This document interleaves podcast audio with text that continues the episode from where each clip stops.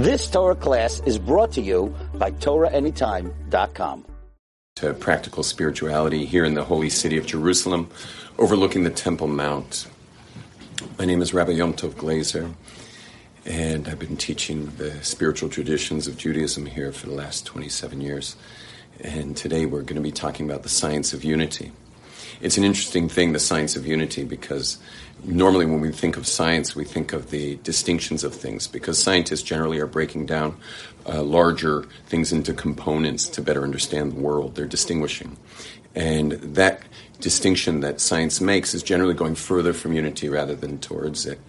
And in fact, we do with total intellect, we, we have the ability to, to do inquiry in a way that brings us back to unity using science. And one of those ways, which is obvious to all, is the, is quantum physics. In that we we all know now today that every thing is made of protons, neutrons, and electrons. So we're really all made of the same stuff, and that's already the science of unity. That everything, you, your skin, your clothing, your your uh, your ch- the chair you're sitting on, it's all made of the same stuff. Judaism has a very strong tradition about unity, and it's interesting in that I like to call it hardcore monotheism because the, the other monotheistic traditions out there are generally the, talking about the belief in one God. In Judaism, the belief in one God is really more of a default fact to what we actually believe. And what we actually believe is God is one. And that's a very different distinction Meaning, the fact that God is one automatically means that there's one of God. There's only one of it. But but that it is one means that anything it makes is going to be of it. Because before there was something, there was nothing.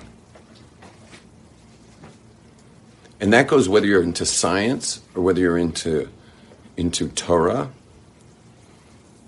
which is the Jewish Bible, we call it the Torah which means instructions. It's the instructions for the planet.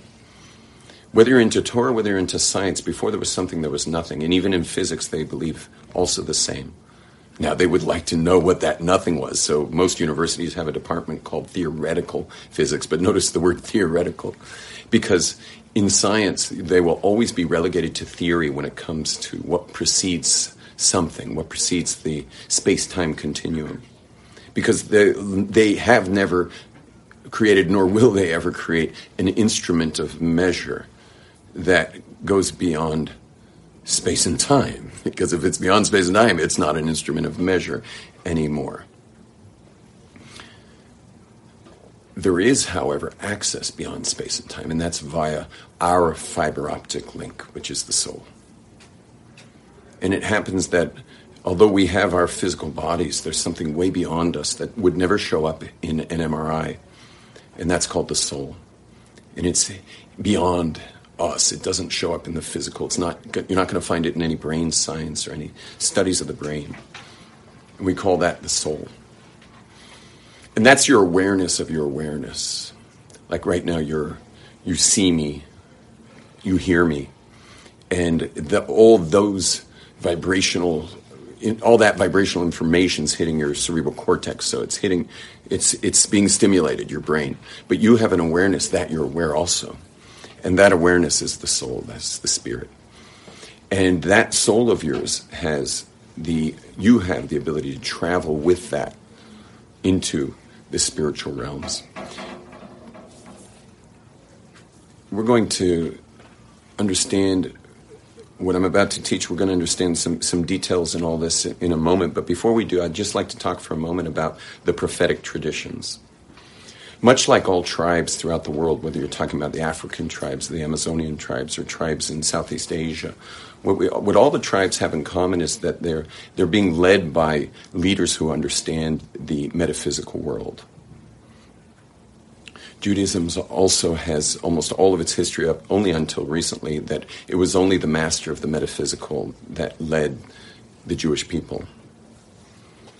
Today, we have all kinds of different kinds of leadership because because now we have, like, for example, leaders who are the the secular leaders of the state of Israel, which are who are very far not only from the knowledge of the Torah, but they're also very far from the mystical traditions. We also have Jewish leaders who know a lot of the of the laws of the Torah, but like in really tremendous detail, but are very far from the mystical sides of things. But throughout Jewish history, it was always led by the mystical leader. And the same thing in every tribe, it was the one who understood the most about that. It was the medicine chief, it was the shaman, it was the, it was the, or still is the, the, the person who was on the highest spiritual level. And throughout all of our history, we always sought the advice of that person whenever making decisions of national import. And in fact, everywhere that the Jews lived in exile, which is everywhere, the anytime the leaders of those nations wanted to let something be known to the Jews, he would always go to that spiritual leader. That would be that was really the leader of the Jews, no matter what country they lived in. They only really had their king was always the spiritual leader at the t- at that particular time. What is unique about the leaders of our tribes, of the 12 tribes of Israel, what's unique about our leaders is that their, their connection is up down as opposed to down up. You see, for anyone to go into the spiritual realm, for anyone to take that journey, what we call going up Jacob's ladder, or in other words, using your soul, which is your fiber optic link up out of the physical world of immediate, you know, uh, appearance that you see. For you to rise up Jacob's ladder, for you to go up that ladder, you needed to uh, work your way up. You work your way up. And that meant aligning in all kinds of ways dietarily, purity and impurity, meaning dealing with, with all the laws that have to do with purity and impurity. It was very interesting. I got to uh, spend some time with uh, one amazing, amazing man named Maestro Emmanuel. And I asked him a bit about his his lifestyle and what he has to do and can, what he can do, what he cannot do, what he can touch, what he can't touch, in order to do the work he does. And it was amazing as he described his work. He was literally quoting the laws of the Kohanim, of the priesthood, of the temple, right, which is literally literally right behind me outside this window is the uh, is the Temple Mount. You know, you can see it right here. I'm standing right outside the the Temple Mount right here, and uh, where that gold dome is is where the Holy of Holies was, and that is where the uh, the high priest would go in once a year inside there, and he would he would uh, uh recite different names of God, especially the 72 letter name of God, while all the Jews would be surrounding the Temple Mount on all sides millions of Jews, an obligatory three times a year pilgrimage. All Jews would be prostrated all around, reciting the things that they recite, while the while the high priest would offer the eleven spiced incense offering, which is such a which the ingredients of which are so crucial that it's actually that it's actually the death penalty for creating that 11 spice concoction not for temple use or or taking the one that was created for temple use and using it outside the temple was the death penalty meaning no one takes incense more seriously than the Jewish people. And when it comes to crystals no one takes crystals more seriously. The high priest himself wore a, a vest plate a chest plate in his amazing outfits which you can check out online but he wore a, a breastplate that had 12 stones in it. Inside the stones were the names of each of the tribes, but there was no way into the inside of the stones. The way it was done was Kabbalistically dealing with a worm that was called the Shamir worm. And the Shamir worm could actually eat stone. And using the names of God, they could send the Shamir worm into the stone and would actually carve out the names of the tribes. And the high priest wore 12 crystals on him at all, 12 precious stones at all times. And when, and when the Jewish people had questions of national import, they would actually ask the breastplate, and the breastplate would answer the, the, the stones themselves would answer the answers of what to do and how to deal with the situation at hand with the incense wafting, and at all times there was a conductor, a maestro, who was leading a massive orchestra a giant or- orchestra, and all the people in the orchestra were the, from the tribes of Levi, Levites. So the Kohanim were the ones, all the families of the Kohanim, which were which were these tribal dynasties. They had their they had their times that they would serve, and they meaning they were on a rotation, And so they would live in Levitical cities. By the way, Levitical cities is where we sent sent um, criminals. Criminals who were we didn't have jails. We sent them to go be with the holiest people in the country. Because that's where a criminal belongs. A criminal belongs with the holiest people. And let the holiest person be with them and rub off on them and let them be part of the ceremonies until they finally come true. And the the so the music was not just instruments, but it was also a gigantic choir. We're talking about in the thousands. There were times during temple periods that there were thousands of people in the choir and thousands of musicians all at the same time. They say that it was so loud that with the right wind, it would actually blow right down this valley, which is right below me here. Um, I'm not going to show you it right now, but the valley right below, which is called the Kidron Valley, but it ultimately leads to the um, to the the um, it leads to Jericho in the end. The the valley is called. Um, I'm forgetting the name, but it leads to Jericho, and they could hear the temple music in Jericho. And there were 12 miracle, 10 miracles going on at all times. For example, no matter how strong the wind was, the smoke coming off the altar would always go straight. just imagine, like, just imagine being in like a crazy windstorm like we're having today, and the and the smokes, the smoke's just going like straight up into into the air. And it also was said that that the sacrificial meat never rotted. It just would never rot. And meaning once it was slaughtered for a sacrifice, it would never rot. And the and it also the the breads. There was a, a rack. It was made of acacia wood. Acacia wood, by the way, is the is the piece of vegetation in the planet that has the highest concentration of the molecule of DMT in the whole world, meaning every organic thing in the world has inside it the molecule of DMT. And that that's a molecule that that's a causes a disassociation between the one's regular kind of stuck inside the, the frontal cortex thinking and they're able to suddenly access into the spiritual realms. And that's inside of all of us. All of us have it as well. We, our bodies produce it. It's likely where your dreams are coming from. As they've found that you actually have inside a gland called the pineal gland. The word pineal in Hebrew means the face of God, the presence of God, or really the face of God. Pine is face, panim, and kel is uh, God. I'm just putting the kuf because we're careful with the names, very careful with the names. But together it's called the pineal gland, the face of God gland, and that's between your two lobes of your brain. It's right in the center. And it's what's really interesting about that gland is it also has visual cones.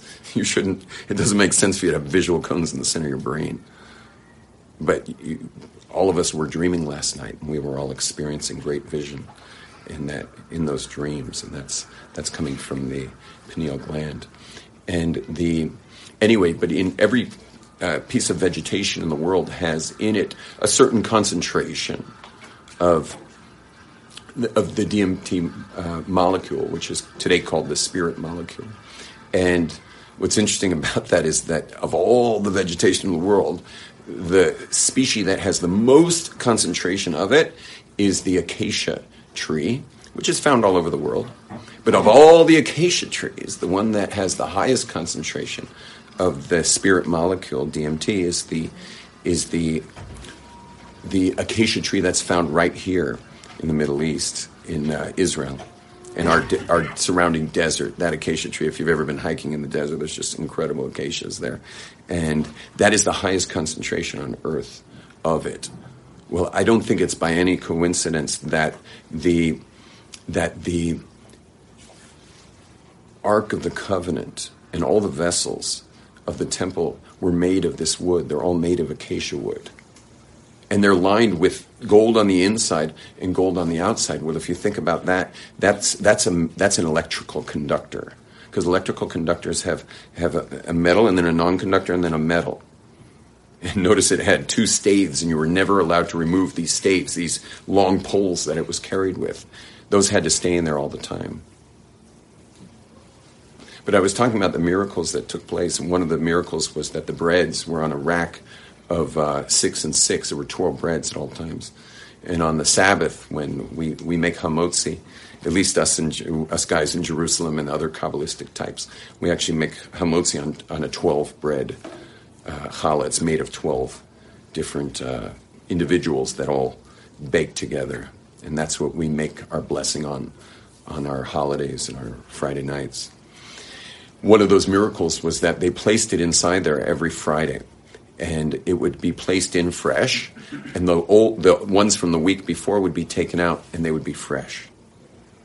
Another thing that was said was that, well, there's a pilgrimage, which means there are millions of Jews coming to Jerusalem three times a year. For Passover, they would come.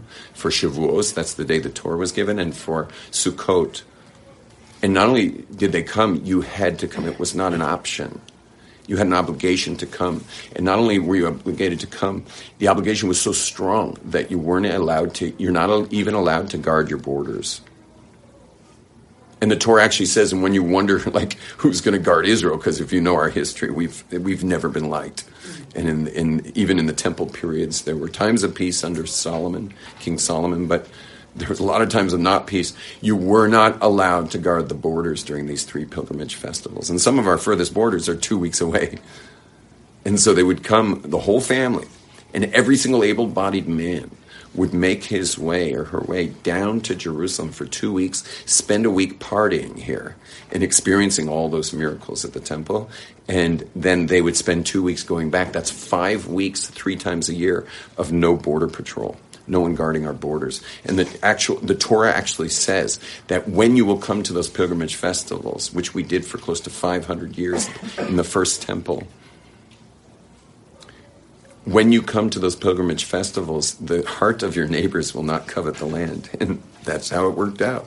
Meaning we could be at war and then just come straight to the temple to party for a week and then go back and fight the war.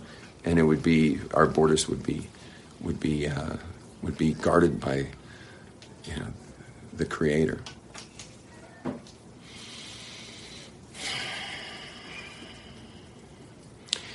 just interesting to note is that if we did have to fight a war, it was always defensive, which I kind of like even today. The modern army of Israel is not just called like the Israel Army, you know, like America's U.S. Army. It's called, it's actually called the, it's called the um, Israeli Defense Forces because there's what to defend here. And we defend ourselves against the West. And unfortunately, too many tribes didn't understand the West. But we've got a long history because the ruins of the temple that I just showed you, the ruins of that temple are actually the ruins of when Rome destroyed the temple. And we are considered right now to still be inside the Roman exile. Now, obviously, the Roman exile is coming to a close because we can see it, it it's crumbling all around, you know, whether it be crumbling from the, the nihilistic millennial uh, uh, wash or it's crumbling from the uh, from its own uh, heaviness and greed or whatever is causing it to crumble. And meanwhile, the the the leaders of the spirit are making their ways in. Their tentacles are reaching into the into the world, and and even as I speak right now, my voice can travel across the entire globe with the click of a button. And we are slowly waking up to the spirit of creation, which is the oneness of it all. The oneness of it all is, is what we're all here to do because when you get that it's really all one, in one of our rituals, the candle of Saturday night, we burn a candle and make blessings over it and the um, it's a multi-wicked candle, but it burns into one flame, representing the multiplicity of physicality, yet the oneness of the light of the Creator. And we actually, when we make the blessing, we don't make the blessing on the light itself. We make the blessing, and then we look at the light through the reflection of our fingernails, because our fingernails are translucent. Because there was once a time in the Garden of Eden where Adam and Eve lived in a translucent reality. And they were able to see through everything and see, they could literally see the, the, the makings of everything. Because right now, if you, if you realize, we are at the other end of a long holographic projection that's coming out of worlds, parallel worlds that are coming down through myriads and myriads of worlds through these projections that are ultimately coming out into this 3D hologram of the world that you're in right now. But this world we're in is opaque. It's an opaque world. You can't see. You can't see the names of God through it. Rather, you'll see a table, you'll see a chair, you'll see a person. You don't see the you don't see God through it. And this is why when we mention the oneness of God, because nowhere in our Bible do we say there's one God. Throughout the, the Torah we say that He is one. That God is one. And the reason we use the masculine for God is because in all mysticisms, there's the masculine, there's the feminine. The masculine is a causer, causal, and the feminine is a receiver. And that's going on everywhere, and it's in all things. Every single thing you've ever seen was either masculine or feminine.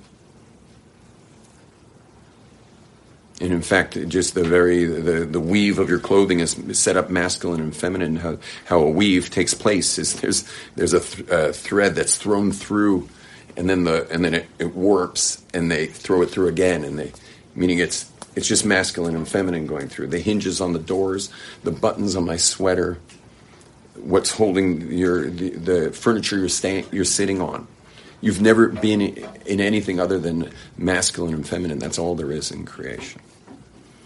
And the reason we call the creator he is because he's causing creation to exist. And therefore, all of us are in the feminine.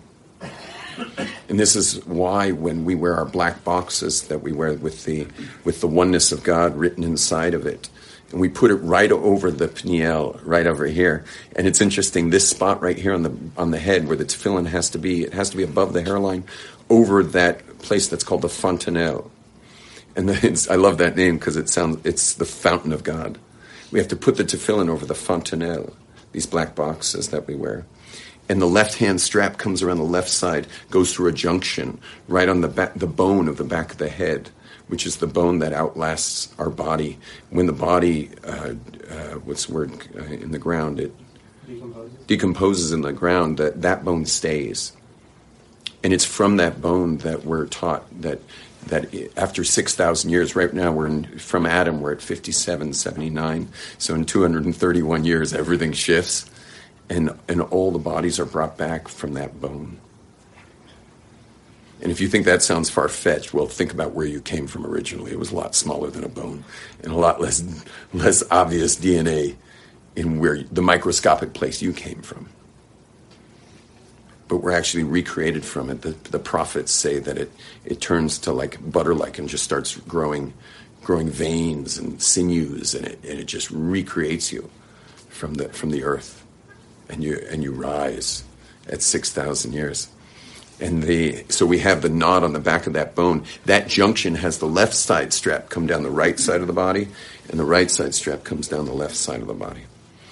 And inside there we say Shema. And when we say Shema, You'll notice, everyone, please take a moment and close your eyes. Close your eyes a moment. And when you close your eyes, you'll notice you see nothing. But now, please take your hand, take your right hand, and press into your eyes. And you'll see that it really goes black. Unless you've been recently on a psychedelic and you're seeing a lot of different colors right now. But you'll see that it goes black, and that blackness is the oneness. Take a deep breath into the oneness. Release. And open up your eyes. We go to that oneness every time we say the Shema. The Shema is our anthem. It is our main mantra in the entire Jewish tradition. Is to is to announce the oneness of God and it's very interesting because the shin of Shema sh- has the highest frequency. If you put it on a computer, it will have the highest frequency, and the mm has the lowest, no frequency. Mm. And shin represents fire, it's expansion. It's even shaped like fire. Whereas the mem is like body of water. And that's and it represents mayim, which is water. And the and it's the it causes expanse it causes a coming together and a oneness water water is the ultimate solvent whatever you put in water if you come if you leave it long enough it will become the water it becomes part of it and that's the immersions that we take that that we just like the the priests um, cannot eat from a, a menstruant um, the uh, especially if they're dealing with this temple service anyone dealing with the temple service cannot eat from food that has been touched by a menstruant. But, uh, but afterwards, she immerses herself in a body of water that's a natural body of water. And the number, the letter mem is every Hebrew letter is is actually digits because it's all the whole Torah is just string information because it's it's the actual information of the creation itself. And so the the mem is the number forty, and the forty is the amount of a particular measurement called a sa'ah. That that body of water has to be forty sa'ah, and the mem is actually the shape of that mikvah. It's called a mikvah, which also means hope, because it's only the hope of the Jewish people is that after a woman is through with her time, she once she is is is no longer menstruating, she she then dips in that mikvah and now can be back together with her husband to create the next genera- the next generation. So the word for that immersion is called a mikvah. And also the seed of man, when it's spilled, that's also a loss of potential. Just like the egg was a loss of potential, the seed is a loss of potential. And when a man has lost that potential, he immerses himself inside that body of water and, and renews himself. He comes back to one. Because think about it the only way that a man can lose, the only way a man can lose his seed is because he, he got scattered in some way, meaning he got overly indulgent in the physical creation, which is the world of extension, the opposite of unity. And so he comes back to oneness with the immersion inside the mikvah. And that brings him back, back to the one.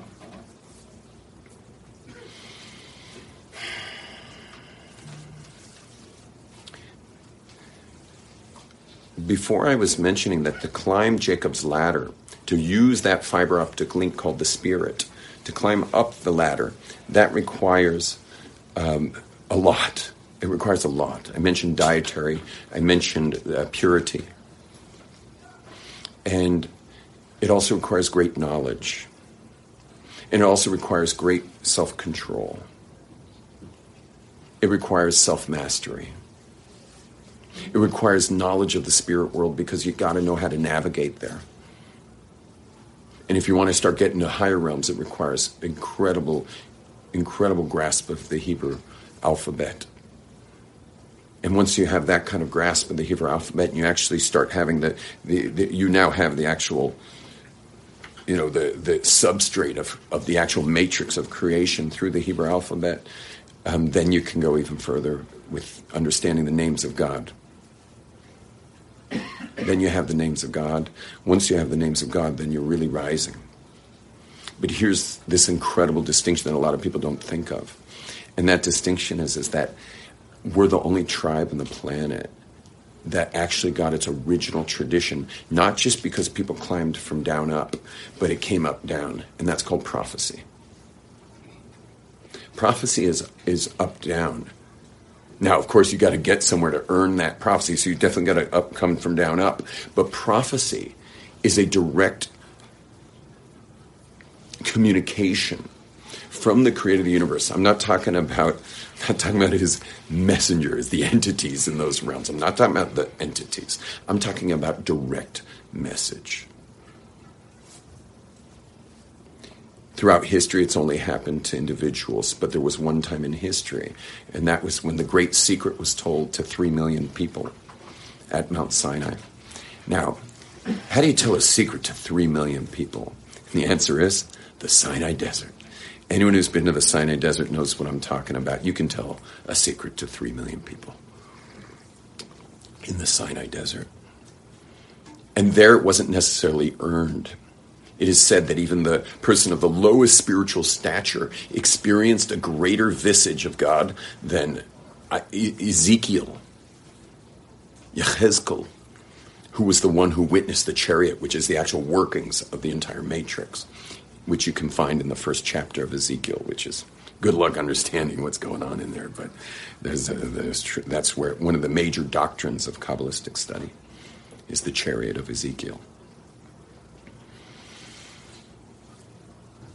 It's a top down thing, it's prophecy. And we live that prophecy every day. And a lot of Jewish people don't even realize. They think they're like keeping Shabbat because their parents did. They don't realize that you wouldn't even know how to keep Shabbat if you didn't have the prophecy in the Torah of how to do it.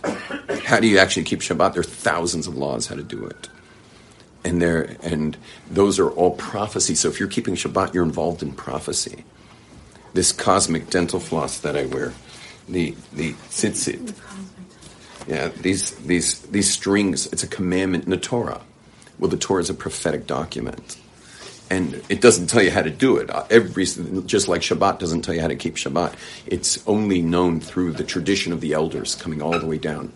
The reason we finally wrote it down in the Talmud was because when the Western monsters came and, and destroyed our people in, in our second of our three Holocausts, the first Holocaust uh, by the, Nebuchadnezzar, the king of Babylon, the second Holocaust on, through the Romans. And these both Holocausts were worse than what happened under Nazi Germany. Not only did we go through that, that level of torture and that level of death, but we even lost our national identity, meaning we lost our national ancestral lands.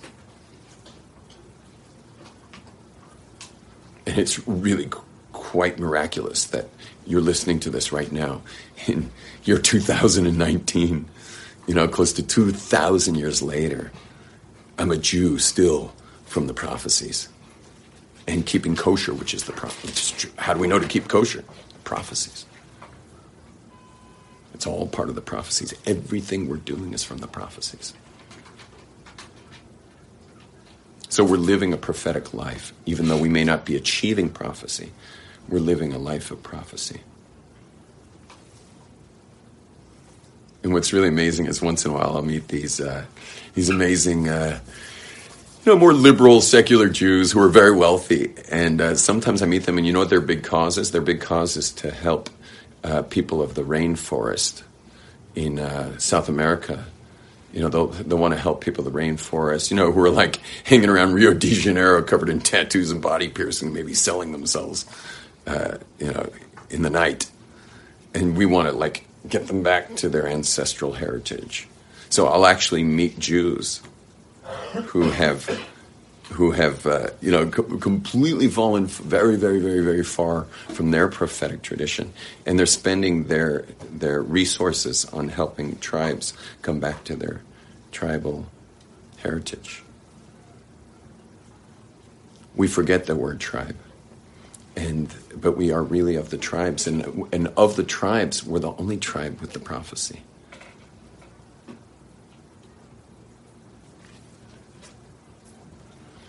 Today without prophecy we have no choice. We have to work down up. We have to go through the process of working from below and getting all the wisdom and the understanding to work our way up. We have no choice but that.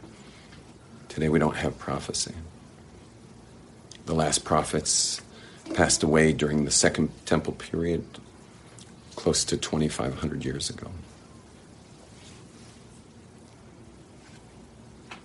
Today, of course, prophets used loosely, meaning any great teacher who started a movement, they called him a prophet. You know, I personally believe Bob Marley was a prophet, but mm-hmm. but only because of he was a, because he was a great teacher. But the actual like what's called prophecy was hasn't been one a living prophet and over 2,000 years, close to 2,500 years.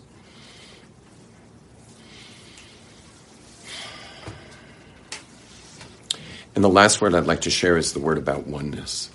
Is that once you realize the oneness of it all, once you tap into pure oneness, there's a pitfall that you got to watch out for, and that pitfall is to fall into the wash, where Meaning, once you realize that there's no distinction, but there's really just oneness, and there's no distinctions at that level, there's many people who will actually reintegrate back downstairs in this world, thinking, "Wow, no more lines, man. We're all, we're all one. You know, make love, not war. You know, it's just like, it just gets washed."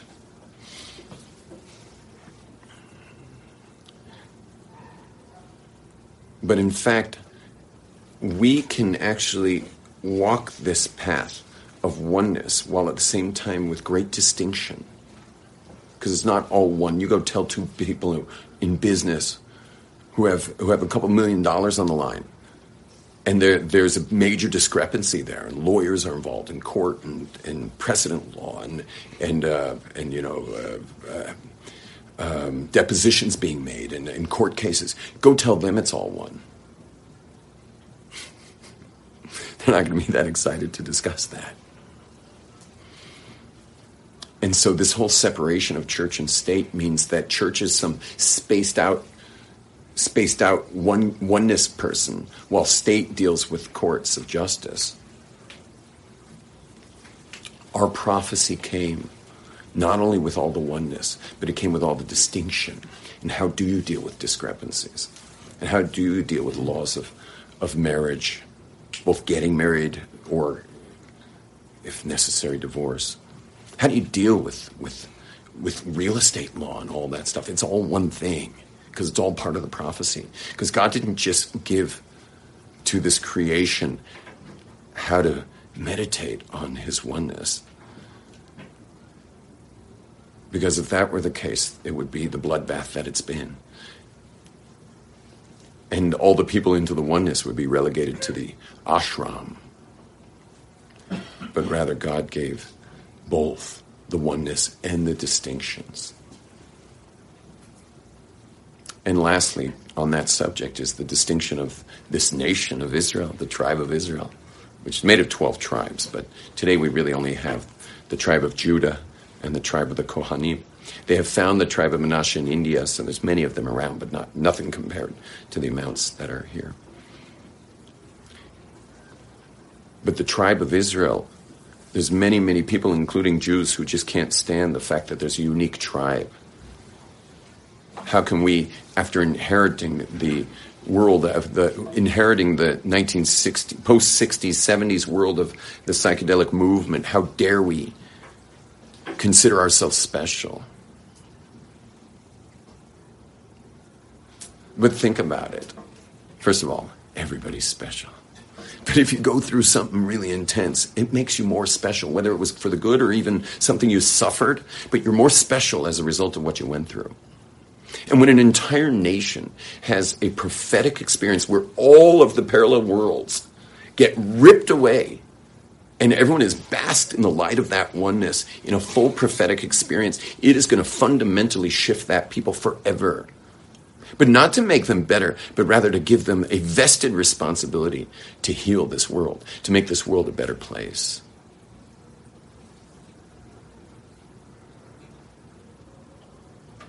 that they're called the chosen people, that the Jews are called the chosen people. Eh, I know that may sound egocentric or ethnocentric. All it's saying is that after 2,400 years, because that's when Sinai happened after Adam, after 2,400 years of the world being led only by those Western values of survival and reproduction, which are not values, they're animal instincts, but Westernism, which is survival and reproduction, that there's a godly voice and that godly voice was constantly eclipsed by the animal instincts of survival and reproduction. And so God decided to pull out all the stops, to just break his own rules of hiddenness to one nation after 210 years of slavery. Let them go learn how to serve. Our experience in Egypt in slavery was the University of Slavery. Go learn how to serve.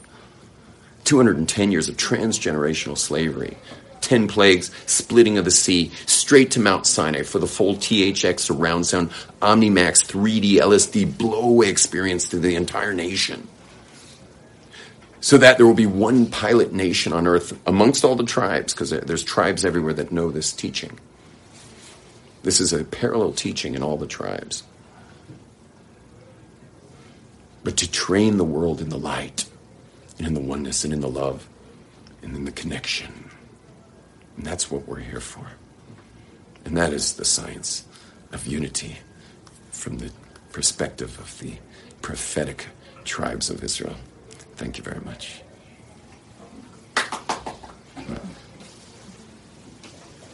Good job.